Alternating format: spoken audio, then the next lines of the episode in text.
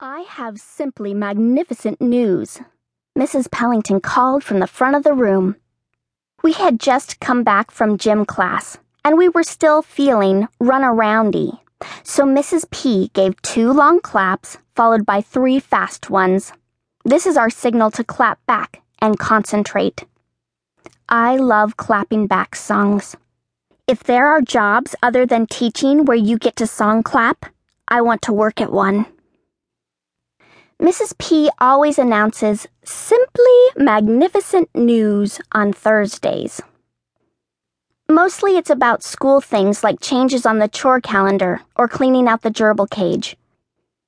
But today, Elizabeth Sanders' dad was standing next to Mrs. P, which meant that maybe the news really was simply magnificent.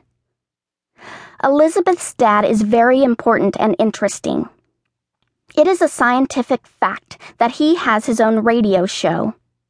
And if he has a radio show, then he must have an office. And if you don't already know this about me, I love offices.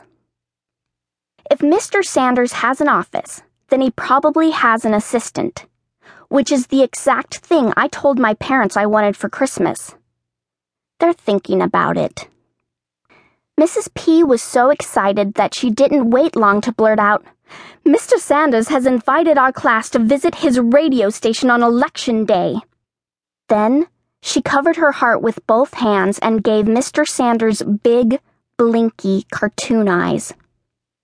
Our whole class sucked in a fast gulp of happiness.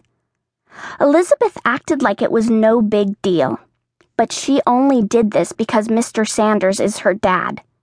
Secretly, she was proud. I could see a really small smile on her face. I'm very smart about really small smiles. Mr. Sanders' show is about news. My parents listen to the Sandy Sanders show every morning. I am not supposed to say this in public, but my parents think that he is good at some things and not so good at others. A for instance of what I mean is that he's good at the news part, but not at the call in part. Sometimes my parents slap their heads at his advice and say, What on earth is he talking about? Isn't this fabulous? Aren't we lucky? We'll see firsthand how a radio station works, Mrs. P said. Then she looked right at me and changed her face channel to strict. There will be special conditions for certain people. That was when my whole body started to turn hot. This is because of what happened on the last class trip. We went to the office of Cambridge Magazine, and the office man let us all take turns in a swivel chair.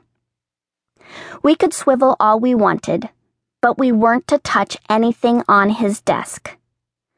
But my dad says a messy desk is the sign of a messy mind. Maybe the office man didn't know this, because his desk was very messy. When it was my turn in the chair, I got a great idea.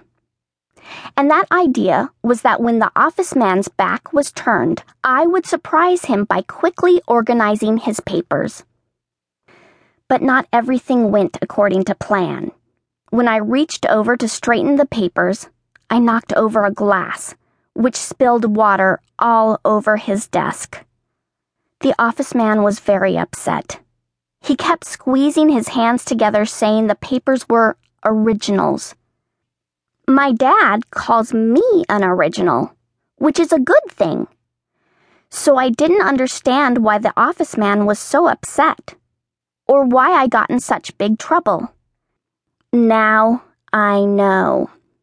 Original means one of a kind, which is good if you're a person, but bad if you're wet paper. Does anyone have any questions for me? Mr. Sanders asked. My hand shot up so tall, I felt like I could have touched the ceiling without a ladder. Everyone else's hands shot up too. When he chose me first, I knew I had a really lucky arm. Actually, Mr. Sanders, does a radio station have an office?